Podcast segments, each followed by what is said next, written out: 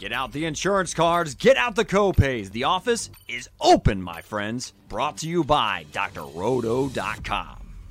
What is up, and welcome into the Pros with Joe's podcast. For those of you that have listened in weeks before, you will notice right off the top something is quite different about this week's episode, and that is I am not your beloved host, Mr. John Dansby. John is under the weather, and I am rolling solo here for you on this week 17 edition, which means that you all get more of the gift that nobody asked for time with me and my own rambling opinions. We are here heading into week number 17 of NFL action. That means that last week in the Charity League, we got through our semifinal rounds, and it was an absolute slobber knocker. The first round of the playoffs, our, our final eight or our elite eight teams, uh, was during the week 15 COVID crisis in the NFL that had not only real football teams, but also fantasy teams reeling and scrambling around player availability, and that averaged about 95 points on the whole.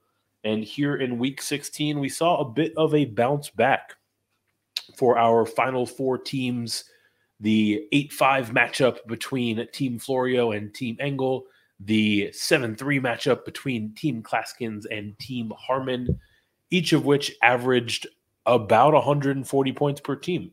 So, very much so, uh, much more of a rebound, much more of a representative look at the strength of these teams.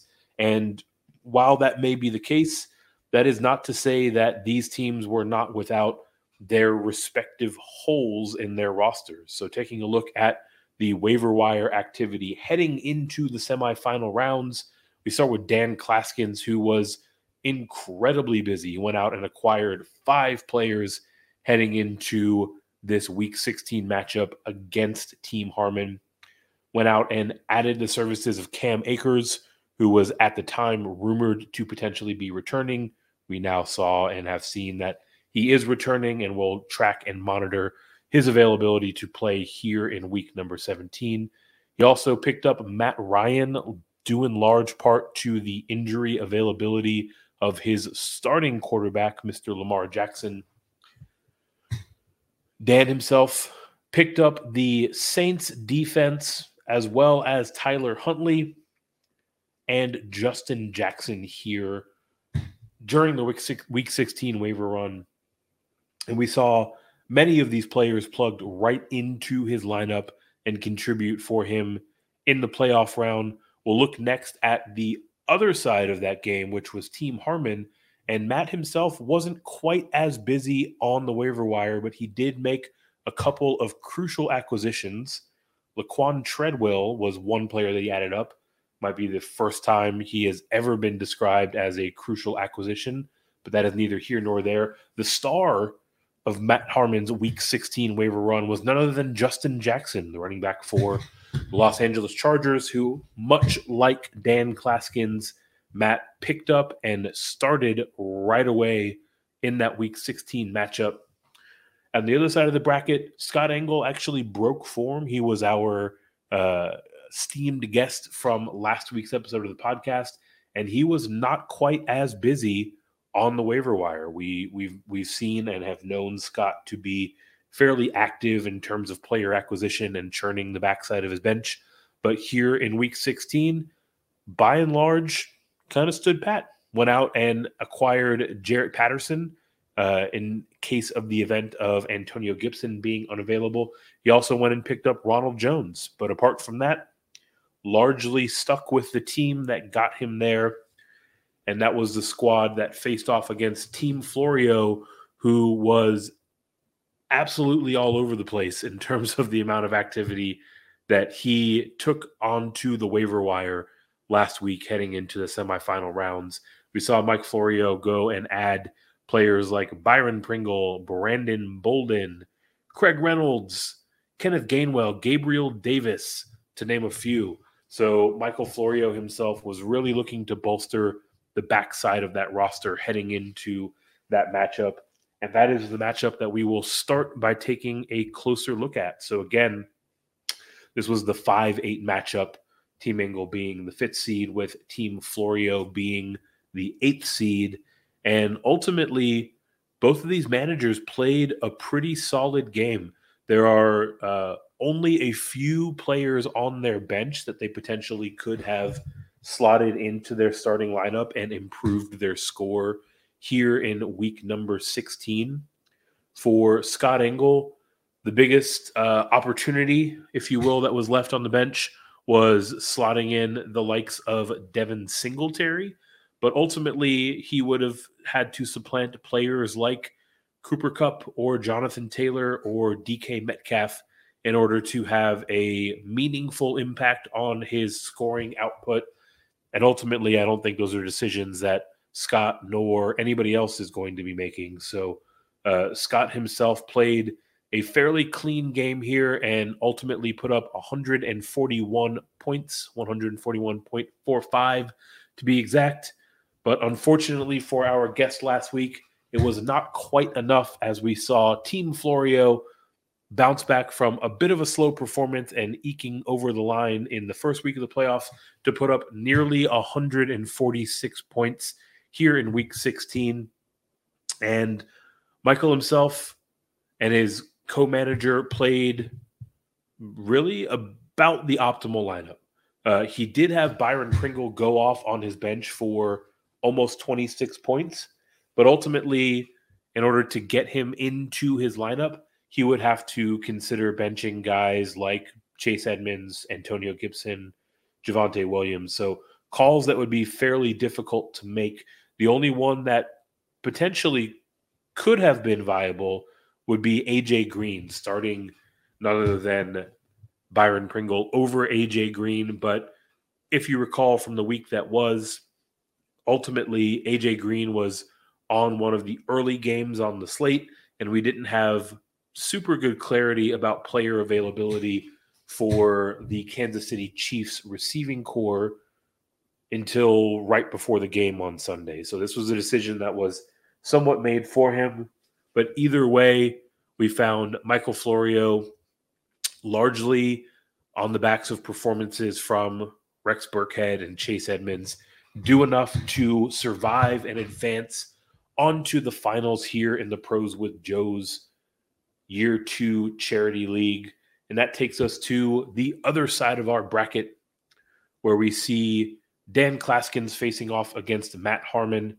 We will jump directly to the outcome of this week's matchup where we saw Team Harmon prevail by a score of 141 to 136. So much like the other side of the bracket, scoring very much so up here in this matchup and was a very tight matchup. Another game that was decided by about a five point margin. For Team Harmon, even though he was able to arise victorious, uh, ultimately wasn't the, the, the cleanest game for him. He left a lot of points on his bench, uh, none other than or no less than Joe Burrow sitting down there as his bench quarterback, putting up nearly 45 points to be fair to Matt and to his co manager, he was making a decision between Joe Burrow and Tom Brady. And generally speaking, most people were looking for an angry Tom Brady to come out off of being shut out against the Saints and really impose his will on the Carolina Panthers last week. And while he had a fine game, uh, about 17 points of productivity, uh, certainly wasn't the top scorer of the week that Matt had left on his bench. Taking a look at some of the other lineup decisions, you know, not really a ton of uh, you know sort of questionable calls here, right? The one that jumps out to me, Michael Gallup is in his starting lineup, scoring seven and a half fantasy points, and you look down at his bench, there is Brandon Aiyuk sitting down there, having scored 14 points. Obviously, a lot of that came on the back of a receiving touchdown, but even without that, I probably would have been more inclined to fire up the second receiving option there in San Francisco relative to the third option in Dallas. But all is well that ends well. and Matt Harmon is our victor in this matchup. Taking a look at Dan Clasgens' 136 points that he put up here in week number 16, and he had almost a perfectly optimized starting lineup. Um, really, the only player that could have moved the needle for him was Robbie Anderson, uh, scoring about 11 points on his bench. Uh, obviously, with a differential of about five points in the matchup, it would have been enough to uh, ultimately tip the scales in his favor. But we would have uh, had to make a decision, or he would have had to make a decision to start him over Donovan Peoples Jones. Wow, that might not be the flashiest name in the book. Uh, ultimately, DPJ was really one of the few receiving and healthy options for the Browns offense on that uh, would be Saturday game that moved to Monday, and um, is a call that I would likely find myself making uh, here in week number 16, right alongside Dan Clasgens, and taking a look at his team. You know, really player availability and the impact of COVID is is really the story of his week here, right? We saw Matt Ryan in as his starting quarterback in place of not only Lamar Jackson, but his backup that was picked up and subsequently ruled out, Tyler Huntley. We saw Tyreek Hill put in less than five points in his first game back from uh, his time on the COVID reserve. So a lot of moving parts here for Dan Clasgens. He put up a very valiant effort in week number 16 and ultimately came up a little bit short. But instead of speculating as to the long and winding road to the playoffs in the Pros with Joe's Charity League, why don't we just go to the source himself? Our esteemed guest tonight, none other than Mr. Dan Clasgens of Fantistics and GetSportsInfo.com. Dan, welcome in. Thanks for joining us tonight. Oh man, thanks for having me. Thanks for having me on the podcast, and uh, definitely thanks for having me in the the fun activity here to to raise so much awareness and funds for a lot of great organizations. Yeah, yeah, absolutely. It's uh, it's been a fun couple of seasons getting this kicked off, and um, you actually teed it up beautifully there. I'd love maybe if you can start us off and tell us a little bit about who it is that you're supporting and, and how you've been involved with them over the years. Yeah, so uh, last couple years I've played in this event. Um, I've played for DAV, that's Disabled American Veterans, and it's certainly a cause I'm very passionate about. Um, I actually have worked at DAV. Uh, I oversee all the digital marketing for the organization, and I just get to see firsthand its mission in action. They help a million veterans every single year through free programs and services that are all funded by the donors. With things like getting their benefits and finding better jobs and getting rides to their appointments for disabled veterans and a list of many others. So if you're a veteran out there, you need some help that's the most important thing here. Uh, you can get free help at DAV, so check it out, dav.org. But I've been uh, actually not just with this event, uh, Eric, but through my own efforts with our Do Good fantasy efforts that we started back a couple years ago on our Sirius XM uh, show. We had a listener league, and every year there was just twelve people in this listener league, and I'd I'd turn down dozens and dozens more. So as I expanded, I, I was like, let's let's tie to the two things I love: fantasy football and helping veterans together. So just through listener leagues and getting people to donate as part of that. And then we started into best balls. And this past Veterans Day, we did something really cool with RT Sports and Sirius XM, and it was a lot of fun. And so far, in less than two years, we raised about $16,000 just through a bunch of 10, 20, and $30 donations of a bunch of uh, guys and gals out there that love fantasy football. And so it's been a really uh, great opportunity.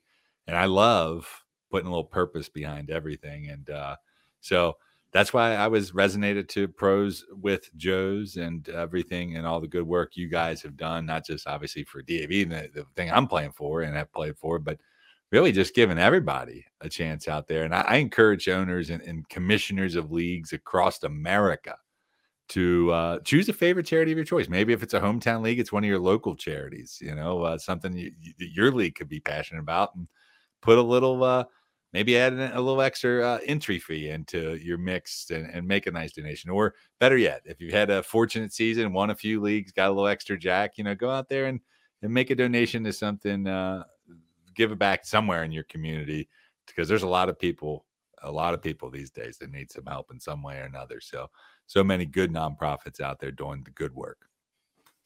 Yeah, certainly no no shortage of of amazing organizations out there, and uh, certainly no no shortage of of people and causes that uh, are in, in need of support of in need in a need of some support. Excuse me. And you know the the thing that I think is really the through line here. I, I think it was uh, uh, Scott Fish that I first heard say this. Um, is your idea of maybe throwing in a few extra bucks in your home league for um, you know for some sort of charitable donation, right? Even if you maintain the um, the amount of your buy-in, if you know you carve off five or ten dollars a head, you're not going to miss it, and you're going to be able to do some good, and and you'll feel pretty good about it. So yeah, uh, there's of, no doubt the it, feels win, good. Win, it feels yeah. good doing good, right? And that's where uh, that's where I came up with do good fantasy and yeah, the Scott Fish Bowl. I mean, Scott Fish certainly uh, really just a, tra- a, bla- a trailblazer in, in the regard of of time fantasy with it, and obviously what you guys are doing here with pros with Joe's. I know the Warrior Bowl is another good one that's having a lot of success internationally. So it's good to see the fantasy community, and I think we even saw it uh, when Mike Tagliere passed away, and mm. you know, uh, and, and, what a terrible. Um, you know memory that is from the year, but to see how the community responds when it's needed upon most to help other people is pretty overwhelming, and it, it makes me feel good to be just part of a community that's doing those types of things.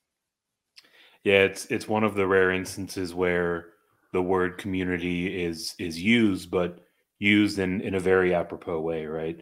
Um, there there is a lot of support and and love in this community, um, and a lot of people that are thinking outside of their their own confines, right? They're trying to have a bigger impact than um, you know the the the day to day life that they're living. So definitely appreciate your support and your participation here in not only pros with Joe's, but also making philanthropy a, a through line in in the fantasy sports community. You you mentioned a minute ago that you are in your second year here, so you are one of our founding members of the Pros with Joe's League. And I'm I'm curious either this year or last year. I'd, I'd, love to know if there are any maybe funny stories of working alongside your Joe or any yeah. memories that stick out about your experience.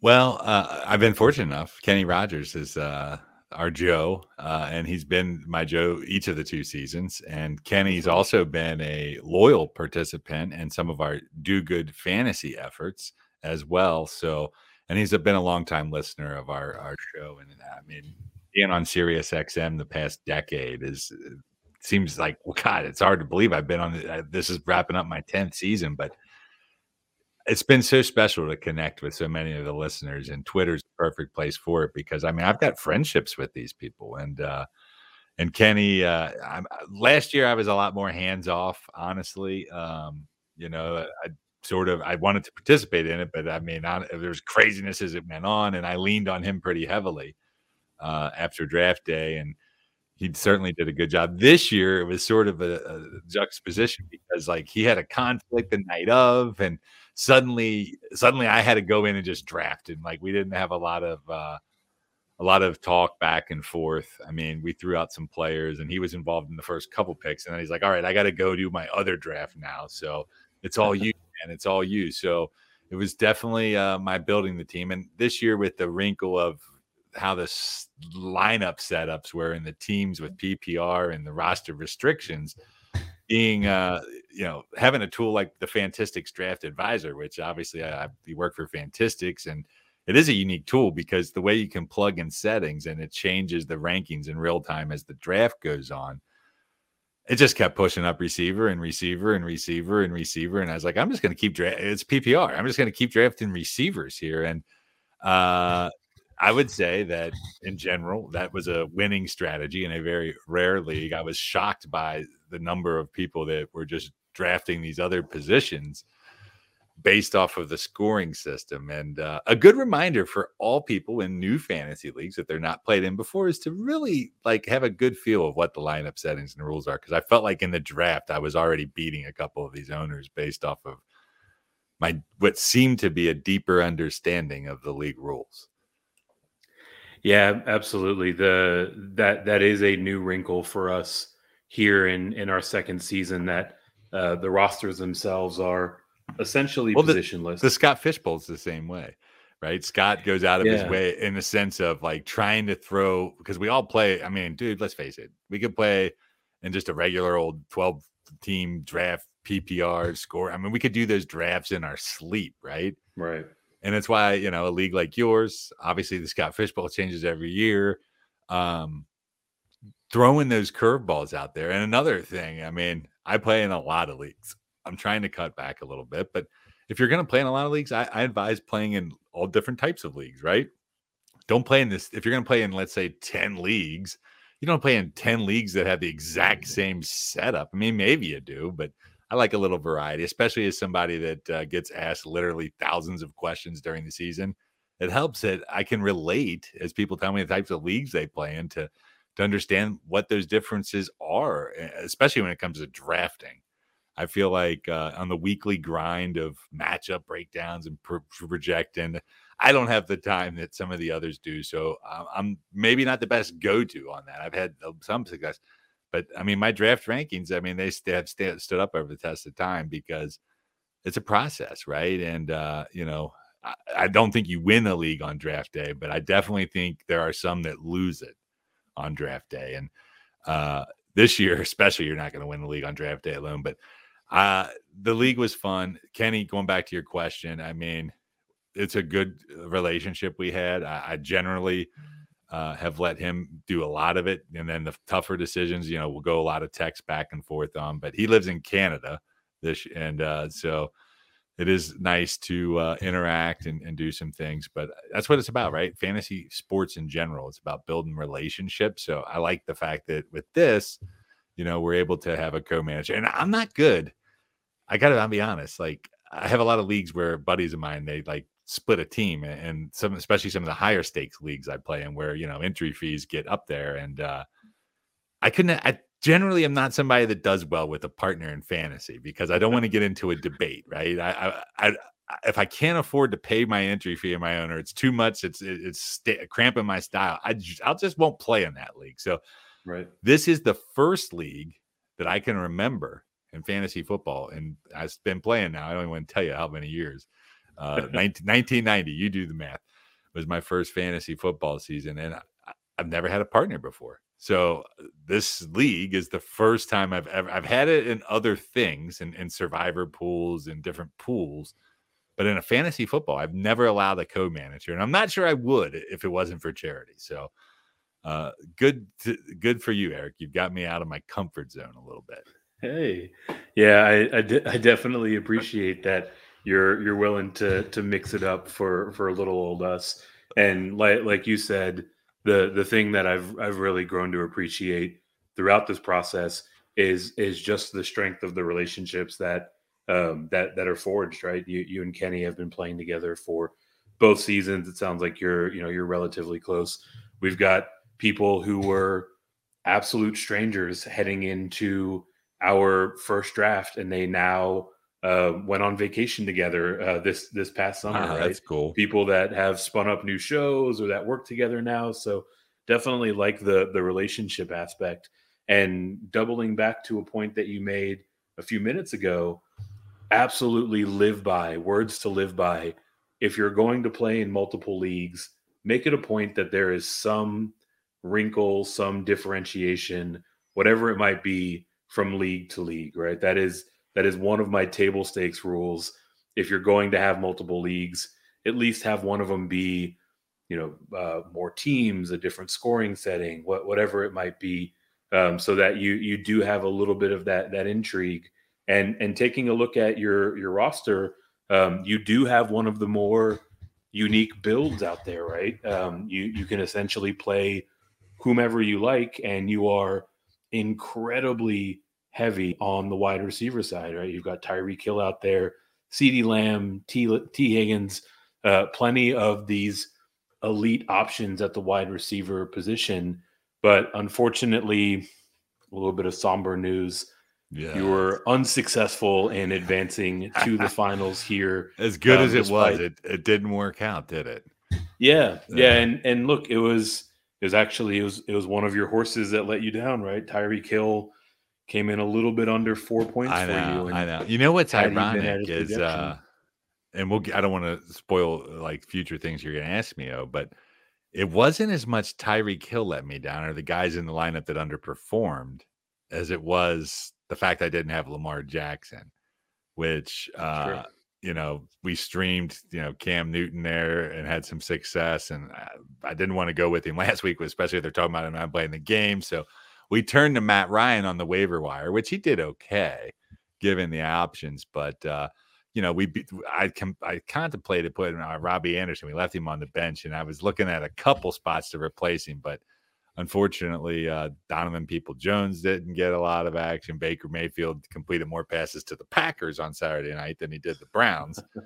but uh, you know, it's what happens. I got to be. Uh, you know, last week this was one of seven uh, semifinal settings. I was also alive in the Scott Fish Bowl. Ironically, uh, Evan turned in one of my better seasons there. And I had an equal, a common denominator, Lamar Jackson. He was the guy that I needed in my lineup. And I also had Tyreek Hill, who did play in my lineup on both of those teams, it put up a big donut almost with. And I think he was still struggling from the COVID a little bit. But you know what? Uh, as I always say, I said it last week on my radio show. It's like if you're one of four teams still alive this weekend in your fantasy league, consider yourself lucky because in most leagues that means that two thirds of the league is no longer playing. You've made it to that final quadrant quadrant. And I can tell you because I run all the do good fantasy leagues where we have eight, 12 team divisions and a couple other leagues. Not many matchups are left in those championship games with the one versus two seed. So eh, you get into the playoffs, anything can happen. And Team Harmon, I mean, they were loaded. They got lucky. Uh, I would be talking you as a winner today if Austin Ekeler didn't have COVID uh, you know, because Justin Jackson and I ran into uh, him in our lineup as well. So it equaled each other out. Uh, but, you know, it would have been interesting without Justin Jackson uh, going in either lineup. Like, you know, and I can't, this didn't hurt me because we both had Justin Jackson, but like uh, in, the, in one of the Sirius XM host leagues, Scott Engel had Justin Jackson. He waiver wire, he picked up four guys off the waiver wire for his starting lineup and they combined for 80 points, which is a good lesson out there. Is like, need to stay on it, man. You need yeah. to stay on it and diligent and trying to improve your roster. But I do think there is a fine line about trying to over calculate for that a little bit too. And we see it happen at this time of year. Owners just, you know, especially this week, there's no Thursday games, dude. You got six days to keep tinkering and tinkering.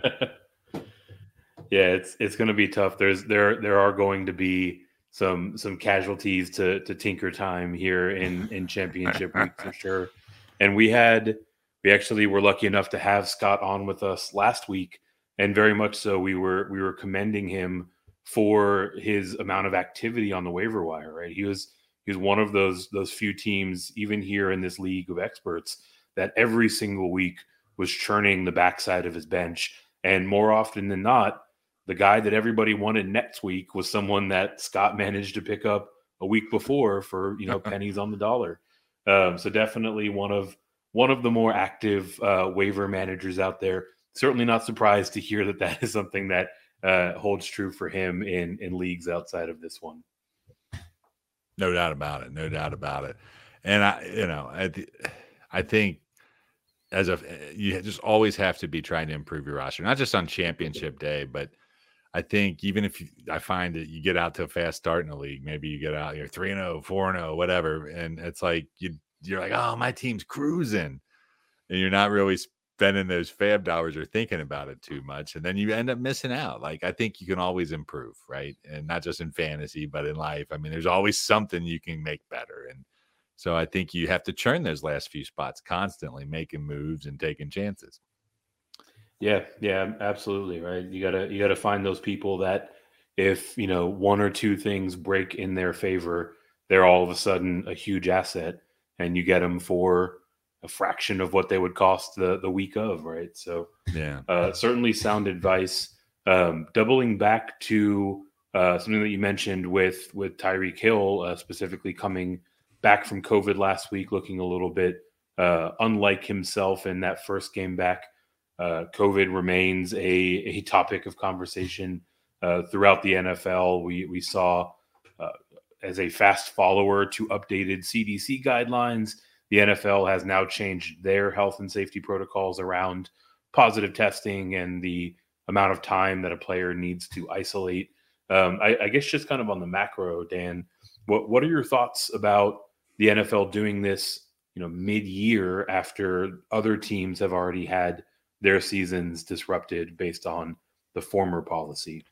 Well, I get why. Yeah, I get why some teams uh, that are impacted by it, even though they're not the ones dealing with the COVID, have had some different considerations. But yeah, I commend the NFL for just the way that they are willing to be fluid here. I mean, as a country, we've had to be fluid these past two years. I mean, goodness, uh, our our children have have been going to school on Zoom meetings, and you know, a lot of. Uh, I mean, heck, even at my employer, I mean, we, I mean, we worked virtually for almost a year, and I think you know, as they're just following the science and the guidelines that they're out there from the CDC and such uh, at the end of the day, as a football fan, fantasy aside, just as a football fan, like I want to see the best product on the field. And as long as they can do it in a safe way, I don't care about them changing things midseason. This is much better than the crap we saw in Major League Baseball, where suddenly mid-season they're starting examining baseballs and, eh, and pitchers as they come off the mound and and you know putting these restrictions in because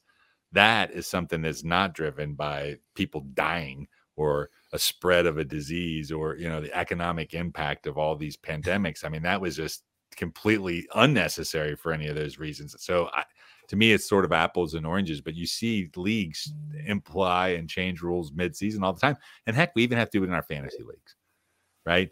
Uh, i'm a yeah. big proponent and have been as a guy that's been running fantasy leagues for literally th- over three decades now. Uh, you have to have rules in place and you have to have a commissioner that when the rules aren't in place that can do the right thing to protect the integrity of the league. And at the end of the day i think roger goodell and the and the powers that be in the nfl are doing the best they can with the situation they've been dealt.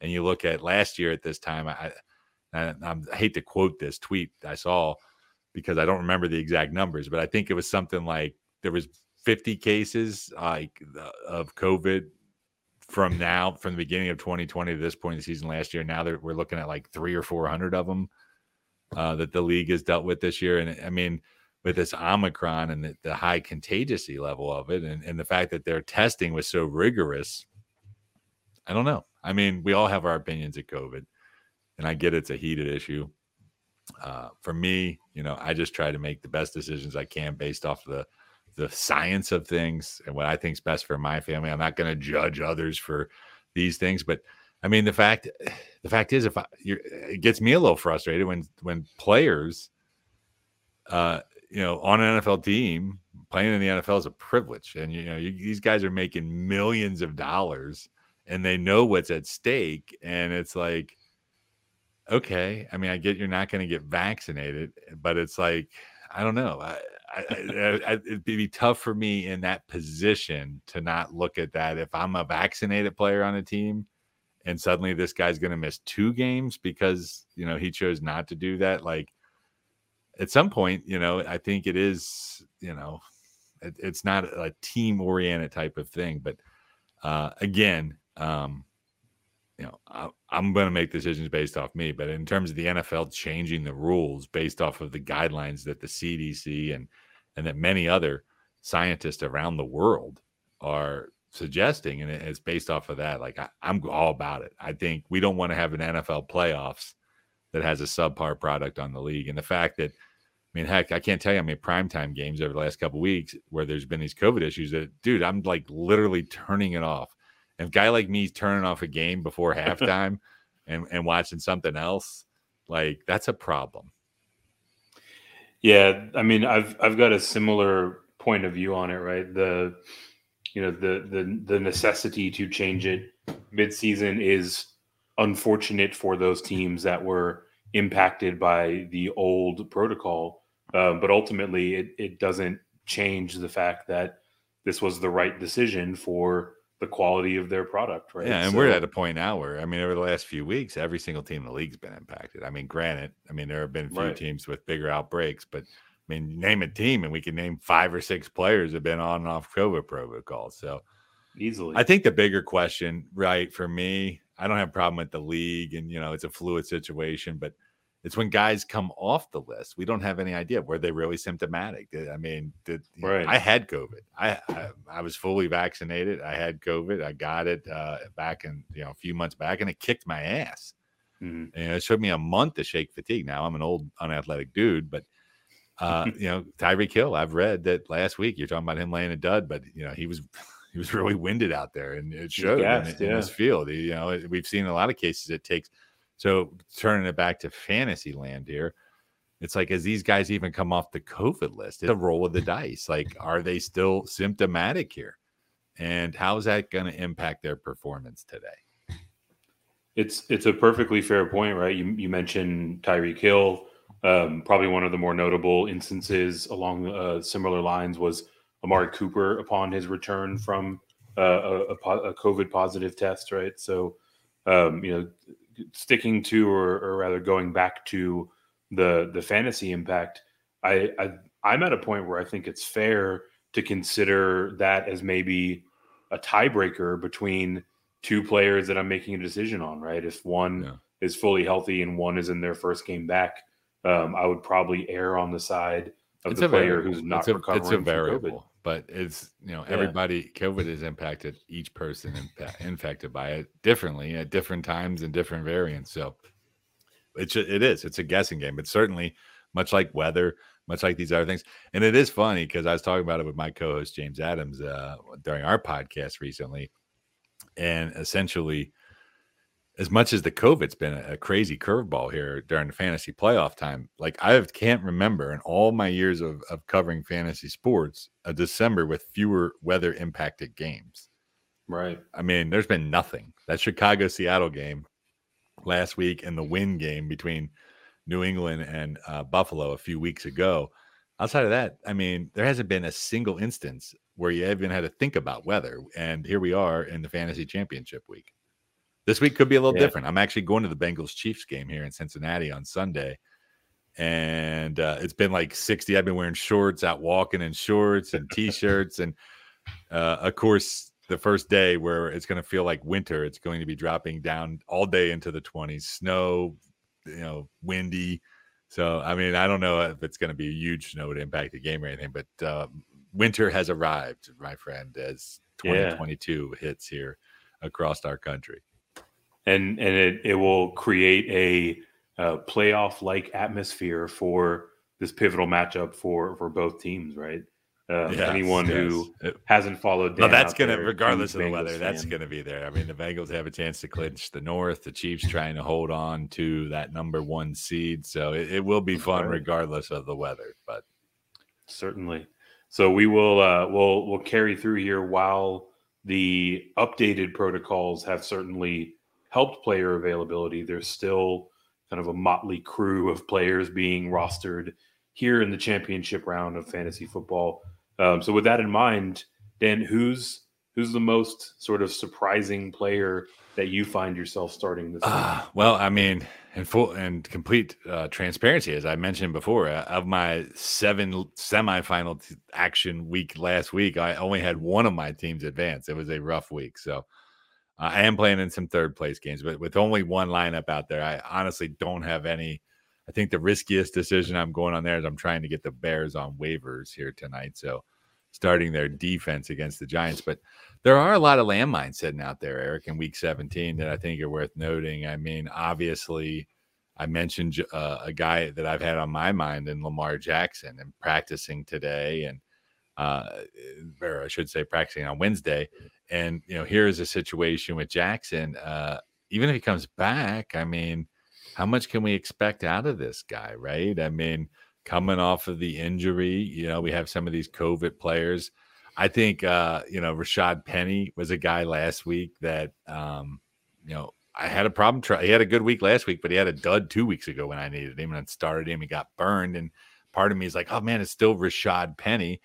Uh, but I think you could start see him in some starting lineups. I, I, think a guy out there I've heard some people asking about uh, on questions to me uh, considering is Rex Burkhead. And I've never been a fan of chasing last week's production. I mean, last week Burkhead, I mean, everything operated right there. He used to move the ball well. He had that great matchup against the Chargers run D. This week at San Francisco. So I, I don't think it looks quite as good. I do think the volume's there. So in some cases, I mean, I have actually said, all right, he's a flex option. Am I going to want to start uh, Dare Ogunbowale or whoever the Jaguars running back is going to be with uh, James Robinson out? Probably not. They're like 17 point underdogs now, I think, or right. 16 point underdogs. So. I mean, there are guys out there every year that are obscure dudes that end up winning fantasy leagues, and uh, you know I've used seen many of them over the years hit, but mostly I think this week, I mean, what we're seeing with COVID and everything, I mean, it's there's a lot of guys coming back from the list, so uh, I'm I'm going to risk Travis Kelce in one of my third place games uh, with confidence, uh, but I, I, don't really have a, I don't really have that dude on my roster uh, that is like okay. I, am wondering about Cordarrelle Patterson.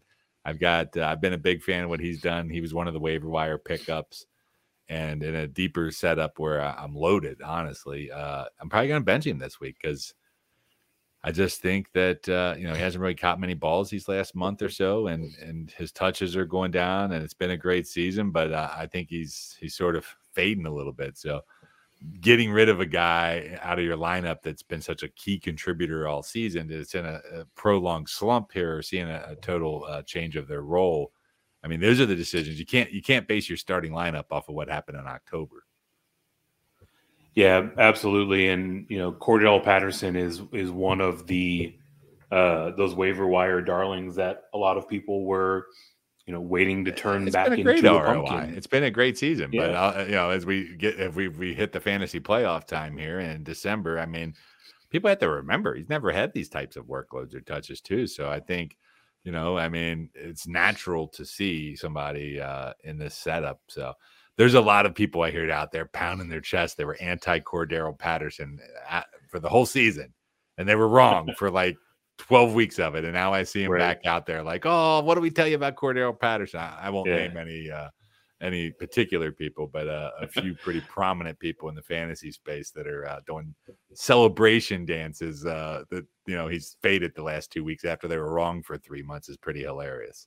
Yeah, maybe they've got uh, they've got some more time to celebrate because fading Cordarrelle has them outside of the playoffs and with more time on their hands. Yes, yes. Um, but you uh, you you mentioned a moment ago that um, you had seven teams make it there to the semis. Um, one of them has advanced to the championship round. I guess kind of tying back to the thread we had when we were talking about your draft. Uh, are any of these leagues where there's uh, a unique uh, format to the playoff itself, or they all? Yeah, you know, it's funny you say that because uh, especially in the leagues I run, I like to try new and different things. Uh, so one of our setups, I mean, we got rid of playoff matchups a few years ago. Uh, so, so we do a points. 16 team. Well, it's it's basically a, a survivor style. We play head to head during the season, so okay. it's t- traditional. But once we get to the playoffs, instead of having uh, teams on buys and and you know one seed versus four seed and stuff like that, we literally drop out the two lowest scoring teams each week of the playoffs. And uh, in another league where I, uh, you know, there was a my league I care the most about. It's a league I started up about uh, 15 years ago. It's pretty high stakes. It's an auction dynasty hybrid type thing, and essentially, uh, that league's funny because I scored the second most points in the league and I lost last week. And I, sh- I, I was so much better than the team that beat me out as the one seed. I should have had the buy and been on the other side. But here I am stacked up against the highest scoring team in the league. They delivered a big week. And it's like, I'm looking at this other matchup and I've outscored both these teams. So I am a fan in the playoffs of letting the highest scoring teams advance. And uh, more leagues I start up have gone that route. I like the main event style in our Do Good Fantasy League where we have eight, 12 team divisions. We, you know, they compete during the playoffs for the weeks 15 to 17, like a typical 12 team division. But simultaneous, the top five scores from each division get into this overall main event where there's four weeks or mm. three weeks of action plus your weekly average. So it's, it's sort of like a total points pool, but you know, those things are fun. But at the end of the day, uh, you know, third place games, I had a big discussion about that and I'm playing in two of them this week if you play for a large enough entry fee in your league, anything, you know, that's different. I, I do like the idea of leaving a little bit of change there for the teams that just missed uh, to have something to play for here. Uh, you know, I know a lot of people like, hey, winner take all, but typically when I run a league, you know, there's a little bit more entry fee involved, and we like to pay out high weeks. We like to pay out third place games, scoring races. But I, I challenge you to add new twist to it. Uh, one of the topics on our show Saturday will be uh, and we do it every year. And in this week is like the punishment leagues, right? Like what what do the losers have to do? Because I live here in the uh, greater Cincinnati area. I don't know if you heard about the dude in the Waffle House, the whole had to do the Waffle House for 24 hours. Well, that's a guy that I know and like is right here in our backyard, and we've had him uh, yeah. on the show. And I think that's just great stuff right there. I'm real. I'm really. I always like to hear new ideas and creative things that leagues are doing to uh, keep owners engaged, and most of all, keep them from not wanting to finish in last place. Yeah, it's it's a it's a ton of fun. Uh, much like you, my longest standing, most cared about league of record is one where I seemingly have the best team more years than not, and always get bounced out in the playoffs uh, this year, I was chased down by the Cowboys defense putting up a 30 burger. Oh, yeah. Uh, yeah, the Dolphins it, D knocked me out of one of my auction leagues. Yeah, uh, exactly. I was up like almost 20 points going into Monday night and, and blew there we go. um, but yeah, I'm uh, I'm I'm actually a big fan of one of the formats you mentioned a moment ago, where heading into the playoffs, each team starts with their weekly average of scoring. So that way, if you know if they really had a strong regular season, they kind of have that base of of advantage broken in. So certainly something uh, something interesting to explore, and always like finding creative ways to um, you know add add a little bit more um, you know degree of difficulty or, or intrigue to it. Um, as we wrap up the fantasy season, at least, there's a few more weeks of uh, regular and playoff uh, action in the NFL. Um, would would love to get your your opinion, Dan. Are there any players uh, across the league where you think they might potentially be uh, picking up a change of scenery this offseason? Oh and, man, and I think potentially... this offseason is going to be filled with some player movement. I mean, I know uh, the quarterbacks are the headliners, and we'll talk about some of those guys for sure, but to me, I, I look every year at like, okay, what are going to be the guys that are going to make the biggest impact and move on. And and outside the quarterback position, I think next year's receivers are going to be really interesting. Like, uh, I mean, I do expect the Packers with between Aaron Rodgers and Davante Adams stuff to be among the big storylines there. I'm anxious to see what happens with Deshaun Watson, but you look at some of the other receivers. I mean, um, Godwin, uh, his injury was unfortunate. He was on a franchise tag there. Who knows what what time he'll come back next year? Will he be back in Tampa Bay? What are the Bucs going to do with Antonio Brown? Will any other team take on that hot mess? You got Mike Williams. They didn't pick up uh, the extension on him, so he's going to be in a new home. And Allen Robinson. I mean, this year was a to. I mean, talk about the biggest fantasy bust at the position, but was it all on him? He's not going to be a bear next season a lot of those people on the sidelines won't be a bear next season. But you know, I think I'm looking at those receivers. I definitely am anxious to see and hope that Melvin Gordon leaves Denver, so all my Javonte Williams shares goes there. But you know what will happen with him? I know Fournette with the Bucs is another guy. Arizona, both Edmonds and Conner are set to be free agents. So you know, will these guys stick? And uh, certainly, uh, what will some of the teams do to get players? Like, you know, I look at New Orleans and it's like Alvin Kamara. I, I really believe in the guy, but this offense is sort of a train wreck. Michael Thomas has been uh, useless these mm-hmm. past couple years. And if they don't get a quarterback, it's like I'm dialing back my uh, Alvin Kamara shares based off of the quarterback situation. And it's nothing to do with Kamara. I'm enamored by his talent. He's been one of my favorite fantasy players uh, of recent years. And I don't think he's done with him, his ability. But I mean, there's so much to go through. And, you know, that's why we do it. That's why I do my podcast year round. That's why I start doing best balls, you know, pretty much in March nonstop for like six months because I love the offseason. I think uh, there's opportunities there. People are like, why do you draft so early? Well, that's when I think you have the best advantage. I'm looking back at some of my best ball nows and guys that I was getting in round 12 that ended up being round four by August are the one reasons I'm winning some money. So uh, it's fun for me. I love the draft process. I love I love getting into the rookies. Um, I'm not the biggest college football guy. I, you know, I, I, I watch some of it. I, would certainly bet on things I shouldn't, but uh, I definitely once the combine start up and I've got my go-to dudes that I always bring on and uh, follow and read. And you know, by the time those rookie drafts start up, I'm I'm I'm ready, buddy. So uh, it should be fun. But there's definitely going to be so many moving parts this offseason that uh, it's going to be tough to keep track of. It it really will, and I will. Uh, I'll I'll pin you down here for the record, Dan. What is your official guess on the number of quarterbacks that end up with a different team next season? Well, uh, as a starter, are we talking about starting quarter veterans that will be right. starting in a new team? Yes, yeah, so, uh, specifically players who started games this year, yeah. suiting up for a new squad next. Year. Oh, I would say you're looking at at least twenty five percent of the league. I mean, you're just looking at the free. I mean, we we talked about Deshaun Watson, obviously. Uh, I don't think he'll play for the Texans again. Aaron Rodgers, Russell Wilson, those names are ones we're all out there. But then, you know, I look at guys like uh, you know, Teddy Bridgewater with Denver. I mean, if the Broncos add him, he's going to be out there. Somebody will start him.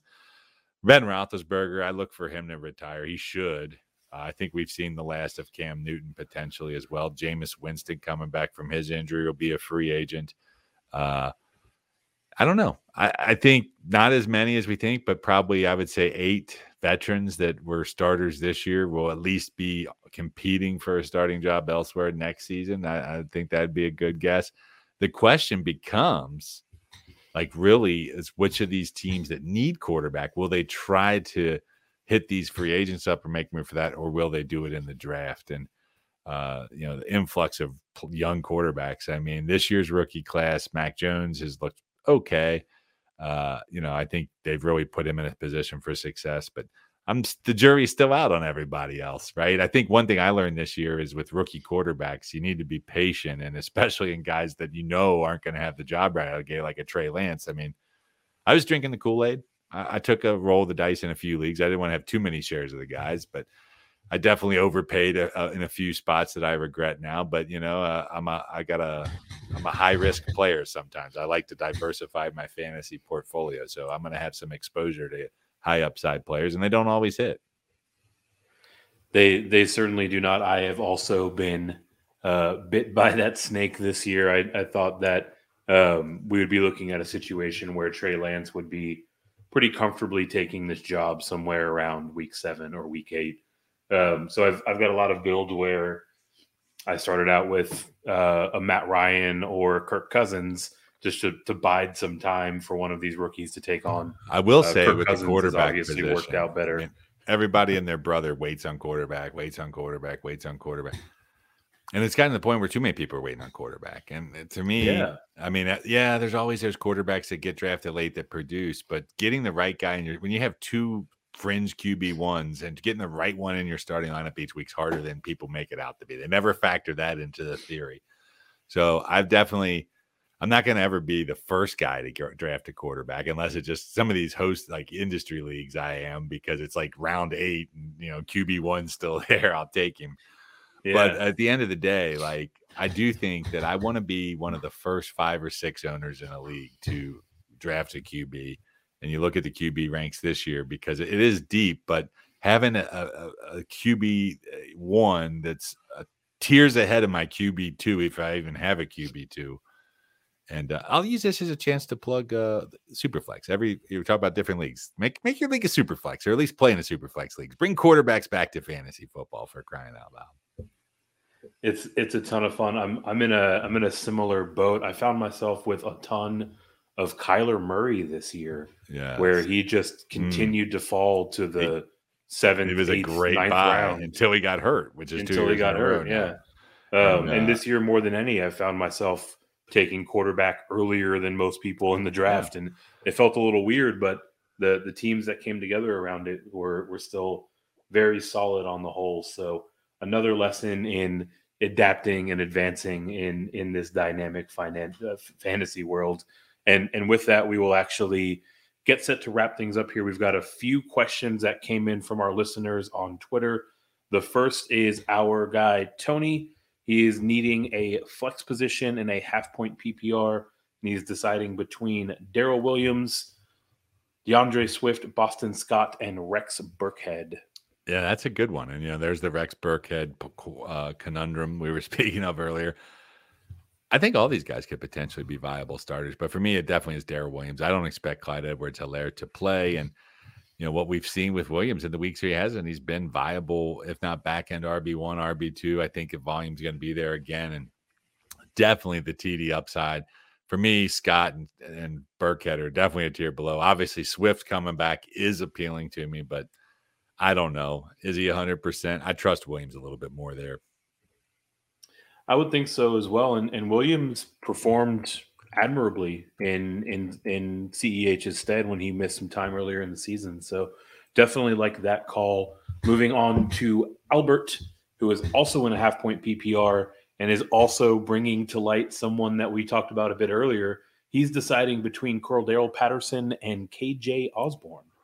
Yeah, and I think as we established earlier, it is certainly fair to be questioning Patterson and Osborn with the news of Adam Thielen being on uh, the season-ending injury there, and I do think it's a closer gap than it was. But I, I, mean, Patterson's a guy I am considering benching where I'm stacked, and I don't think Osborn puts me in the stacked level. Um, I don't know. I think TD, if I'm betting on which guy has a better chance to score a touchdown, it's definitely Patterson by far. But uh, in this setup, the receptions, I'm looking at a Minnesota team here that uh, they're going to be playing Green Bay. The total last I looked was at 48, and uh, I think they're going to be playing from behind. So I, Osborn probably a pretty viable consideration this week, but I don't think in this instance I'm ready to pull the plug on Patterson just yet. Especially being that it's a half point PPR and not a full point PPR, I would probably lean more towards the receiver, the true receiver in that setting. But I'm going to go Patterson here. I've got him about 10 spots higher currently in my flex rankings in that format. So I'll stick with that. That that sounds about right to me as well. And our next question coming in from Gus, who is in a full point PPR, is actually asking about one of the players that maybe is uh, part of the cause of of Patterson's uh, downturn here over the last few weeks. That's Russell Gage. Uh, Gus is deciding between Russell Gage, Brandon Aiyuk, and Gabriel Davis here needing a flex yes. spot. And Gabriel Davis, a guy that uh, I had in my starting lineup last week until he was on the COVID, and then you saw what Isaiah McKenzie did. Problem is, Cole Beasley's back. Emmanuel Sanders is back, although he didn't do much last week. You had McKenzie go off. I like the talent, Davis. I like his long term potential, but I think he's a dicey play here in week six, or excuse me, week 17. And with that said, I mean, to me, this is really between Gage and Aiyuk. And you're right. Gage has been a guy that's been getting it done, the steady volume of targets. I, I definitely think he's established himself uh, as the at least wide receiver wise as as the leader of this pack. I mean, so it's between him and Aiyuk, and with uh, no Jimmy Garoppolo, not knowing what the Trey Lance situation is going to be and how he's going to deliver the football. I think that's the deciding factor here for me to go with the Falcons wide out. I've I've got a very similar point of view on it. I'm, I'm actually I'm seeing a lot of people uh, doing some, uh, I guess, kind of correlative analysis, saying that Deebo was Jimmy's guy, so Aiyuk will be Trey Lance's guy. Yeah, but ultimately, I think Deebo I, is Shanahan's guy. Yeah, I mean, if he were on anyone's team, he would be anyone's guy. I don't think Aiyuk's, Aiyuk's a, I mean, Aiyuk, I mean, Aiyuk's definitely, uh, based off what we've seen recently, a guy that's in wide receiver three flex conversation for me this week. I just think Certainly. Gage is slightly safer with, and that's why I look at. It's like, okay, this guy their ceilings are similar for sure. Right. And I just believe Gage to have the higher floor.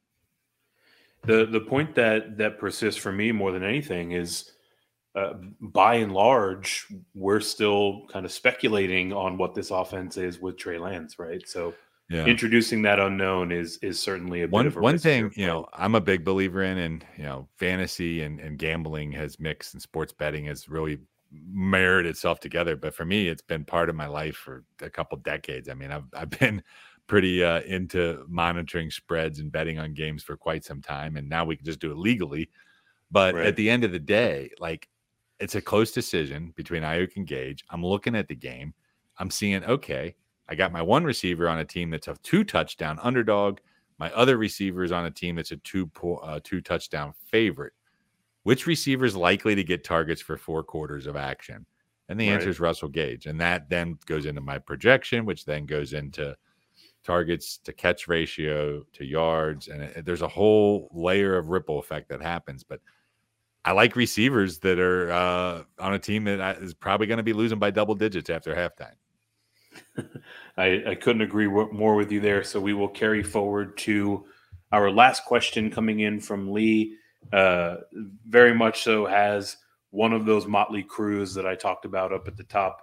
Um, Lee is needing two and a full point PPR between Ronald Jones, Rex Burkhead, Sony Michel, Darrel Williams, and Van Jefferson. So two yeah, flex these, spots needing to fill. Yeah, these are some nice options. And Burkhead doesn't need to be on the list. I mean, he is viable for some. And I do think, as I said before, he's in the flex conversation. But I mean, you've already named off some dudes. I mean, we talked about Darrel Williams. I don't need to hit the repeat button on that. I like Sony Michel even more than him this week. I like Ronald Jones more than both of them. So I think right there, you've got three of my top 15 running backs. Uh, I probably actually in this scenario bench Williams, but those three are far ahead uh, of Van Jefferson and uh, oh, actually Burkhead's not in that. I'm blending. I'm, I'm blending that together. I rank them Jones, Michel, Williams, Jefferson. Sorry, I threw Rex Burkhead in there. I still got Rex Burkhead on my mind. Yeah, it, he he has a way of just kind of lingering around this time of year. hey man, so, he played for my team, the Bengals, for a while there, so I've always uh, sort of rooted for Rex. I'm just not rooting for him in my lineups this week. Yeah, exactly.